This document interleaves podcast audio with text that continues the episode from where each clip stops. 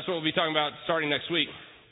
This week, however, is a standalone Sunday. It's a Sunday where all uh, all pastors all over the country take the day off. Uh, associate pastor, this is called Associate Pastor Sunday. Associate pastors everywhere are preaching, except at Alamo Heights United Methodist Church. Somebody called this morning, and David answered the phone. Um, and and this I could obviously just hear his side of the conversation he said uh, Michael Crocker in the CLC and David Minitsky in the sanctuary. So they're asking one who's preaching. Second thing that they asked was, what are they preaching on? Because he said, uh, this is what they're talking about. And I could just hear it. They hung up the phone, turned their spouse, go, yeah, it's not worth going today. you know, that's why they were calling. Who's preaching? We actually have the A team today. Um, well, in the sanctuary anyway. and it's a standalone Sunday, so it's going to be a little different but nonetheless important for the message that I think uh, is coming. But I want to open with two things. One happened to us a few days ago. Jenna and I go to uh, my family on Christmas night. We drive up to Granbury. They live in Granbury, which is South Fort Worth, and we drive up there Christmas night. And if you remember, I said in the Christmas Eve service, I believe, that there would be 20 people and six dogs crammed into one house. I was misinformed. There was only 17 people and five dogs. Um, so, uh, you know, I, I apologize. Just a, you know, editor's correction there. 17 people and five dogs in a house that used to seem much bigger than it did uh, over the past four days. Uh, it was quite chaotic. Uh, but there were 17 people and uh, five dogs in one. It's it turns out not really that large house. Um, I thought it was larger um, on our way up there. I, I remembered it, you know, from I guess my childhood or something as it being bigger, uh, even though it's relatively new. And, and so we get there, and it's you know it's just great fun pandemonium. And we get to the time where we're going to open presents as a family. It was on the 26th, the night, the next day, that night, and everyone's sitting around this one room all of us sitting around one room. It was only 15 of us at that time because Gracie and Corbin had gone to bed. And uh, so we're sitting there, and Jen and I are kind of on the outside. We're sitting behind a couch. So we are kind of like the outcasts of the family, and we're okay with that, you know, because we can, you know, make little comments about people and them not know. Um, loving Christian comments about people and them not know. Um, and, and so we're watching everybody open presents, and the way the way we do it in my family is everybody takes a turn. And you know, you open a present, then everybody oohs and ahs over that present, and whoever got it goes, "Well, the reason I got this is because of this," and you know, it takes hours. I mean, seriously, I don't know if you're one of those families that says "Go!" and there's a prize for who opens them fastest. I don't know. I would rather have that kind of family. But so we go through all this, you know, one present, one present, one present, one present. Jenna and I got uh, we we are known for, you know, not the most expensive gifts, but usually the most thoughtful gifts in our family. Not because I get them, but because Jenna does. And we we got my nieces, Carly and Courtney, who are um, I think fifth grade and third grade respectively, um, the, these uh, designer bags with monogram pencils in them.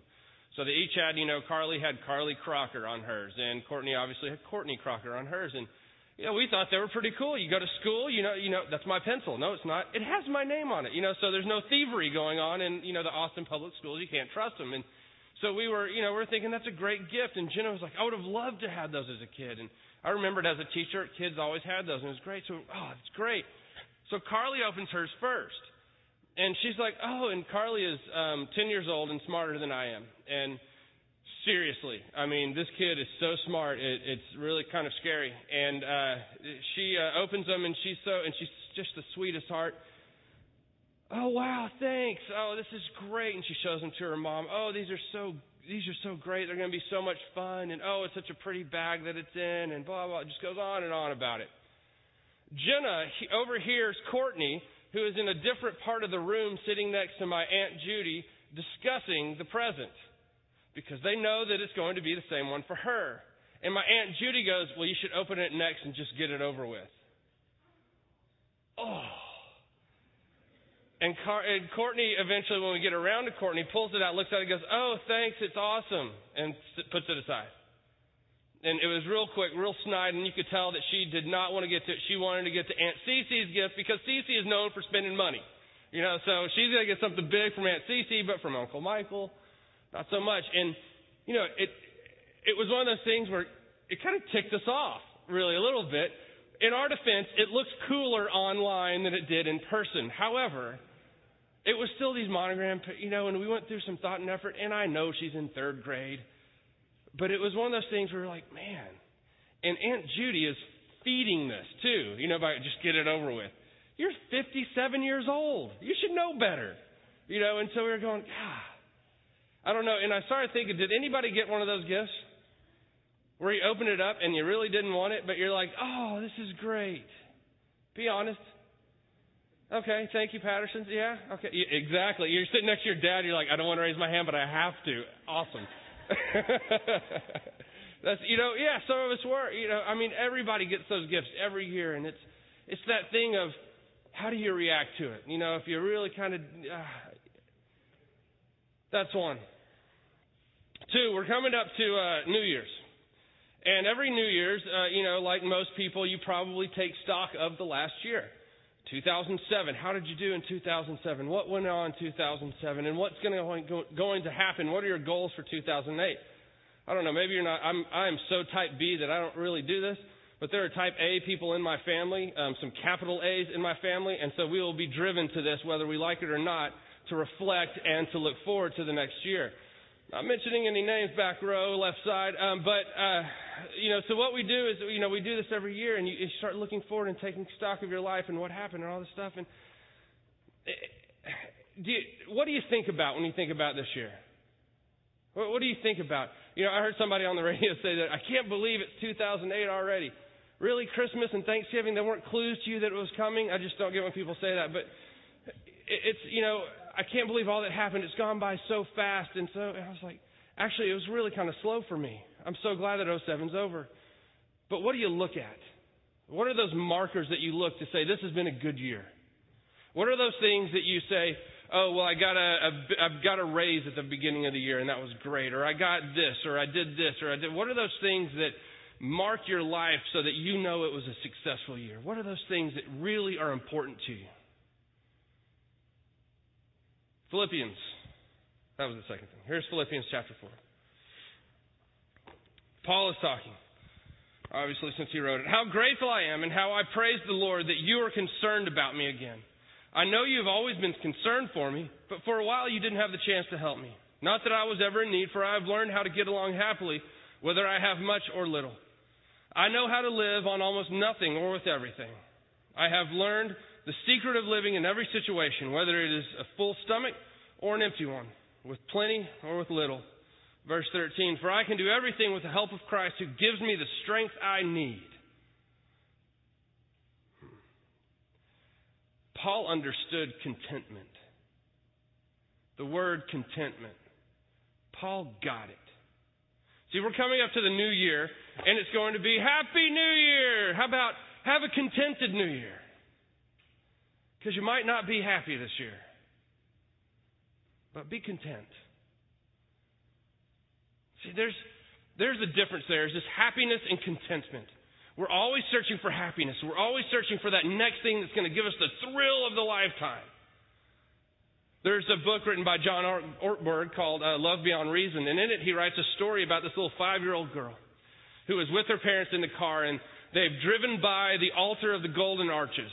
And she sees the golden arches and she goes, starts going nuts about, I want a happy meal. I want a happy meal. Oh man, I just, I want a happy meal so much. And if I get one, I will never ask for anything again in my life. And she just goes on and on and on and on about this. Anybody ever heard this? Corbin's looking at his son. Nice. Anybody ever heard these words before? I will never ask for anything again in my life if I just get this happy meal. Parents are worn out. They finally go, fine. They pull over. They get the happy meal. They give her the happy meal the greatest happy meal of all time. She just loved it. She eats it. She devours. Every little morsel and bite. The pickle is just right. The mustard and the ketchup mixed together. Oh, it's beautiful, perfect. The fries, crispy but not too salty. You know, it's just greatness. The, the toy, oh, the best toy ever. She is so happy with this happy meal. She grows up to be a woman and never complains. She never, I mean, she is so thankful that she got that happy meal when she was five years old that never again in her life ever does she complain. Her life turns out to be really hard. She marries a guy that's just a louse and he treats her poorly and he leaves her three kids when they were young and the kids grow up and they drop out of school and they just sponge off of her. She doesn't have much money anyway. She becomes an old woman. Social Security runs out on her, and she's just begging for food, but she never complains because she got that Happy Meal when she was five. Yeah, it doesn't work like that, does it? Does? You know, just because she was happy that one time, that for the rest of for the rest of her life, I'm content. I'm happy because we're always striving for that next Happy Meal. You know, she got that Happy Meal, and I'm sure 20 minutes later she saw something else, and she's like, "That's my next Happy Meal." I need something else to fill that need. I need something else to fill that, that, little, that little part of me that wants to be happy. The only people that really were happy when she bought that Happy Meal was Ronald McDonald. That's why he has that stupid grin on his face, right? Billions of Happy Meal sold. But see, that's the thing is, you know, kids do that all the time, but as adults, we don't say, if I just get this, I'll never ask for anything else. Some of us do. But we still have that mentality. If I can just achieve this, I'll be happy. I'll be in a place where everything's great. If I just can achieve this part of my life, if I can just move on to this section, if I can get that one promotion, if we can get this one house, if we can get this one part of our life going, if we can have a kid, if we can do whatever it is, then we will be happy. But then, you know what happens? Every time you achieve that thing and the, the honeymoon period is over, the newness is worn off, and it's no longer shiny and bright and fun, you start looking. What is that next thing? What is that next thing? What is that next thing? See, what Paul's talking about here in Philippians is contentment. Is contentment. Is being happy with what you have. Is being happy with what you have. Is being thankful for the things that God has given you. Looking back over this past year and saying, you know what? There were some good times, there were some bad times, but I'm so thankful for fill in the blank. I'm thankful for my daughter.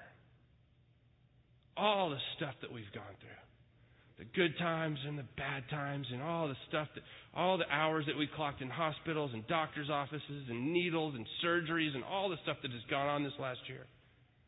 I'm thankful for her. I'm happy for her. Corbin has decided that, not either of the Corbins in the room, my Corbin has decided that he doesn't like to sleep at night anymore. For some reason, he decided, he, I don't know what it is. He's starting to sit up on, you know, he, he can sit and just stay there for hours, and he wants to do that now at 3 o'clock in the morning. But I'm still thankful for him. It's a little shaky this morning, but I'm still thankful for him. You know, what are those things that you mark? It's not, it's contentment. You know, sometimes my job is fun and exciting, and, but there's other times where I really just don't like my job. I really don't like the things that I do up here, the things that I have to do. There are times when I go through weeks and I'm like, oh, I have to go up to the church again. Oh, I got to go up there. Oh, somebody wants to talk to me. Oh, they want a meeting with me. And I know what that meeting's going to be about. And what a downer. That guy is just always depressed. I don't want to talk to him. You know, there are times when I go through those things. But I need to see the bigger picture with plenty or with little. When I have a full stomach or when I have an empty stomach, be thankful for the things that God has given me. Be thankful for the peace that I have in Him. See, Jesus was, if you look at some of the ways Jesus taught, He taught with frustration a lot of times. He, I mean, He would ask a question to the disciples and never give them the answer. Oh, that's that's got to be so annoying. I mean, it's annoying to me when I read it. I couldn't imagine in person. Like you're right there, just tell me. You know, he talked in these parables and he wove these beautiful stories, and, and for thousands of years, people have been trying to extrapolate what it what it is that he was saying. They're doing all these exegesis and intragesis and all these Jesus things and going out there and, and trying to figure out what the Bible says. And you know, I couldn't imagine one of the disciples going, "You're here, just tell us." We won't tell anyone if you don't want us to. He taught through frustration and he taught through this, this kind of getting into our heads of saying, I need something. And maybe it's because he wanted us to be pushed towards God and to be pushed towards that ultimate answer of Jesus Christ. That maybe sometimes frustration, maybe sometimes those difficult situations in our life allow us to see God a little more clearly and allow us to draw closer to him. See, when you get that, contentment follows. Yeah, I know this is a tough time, and I know this season is tough, and I know last year was a pretty difficult year financially for us. This next year, who knows what's going to happen?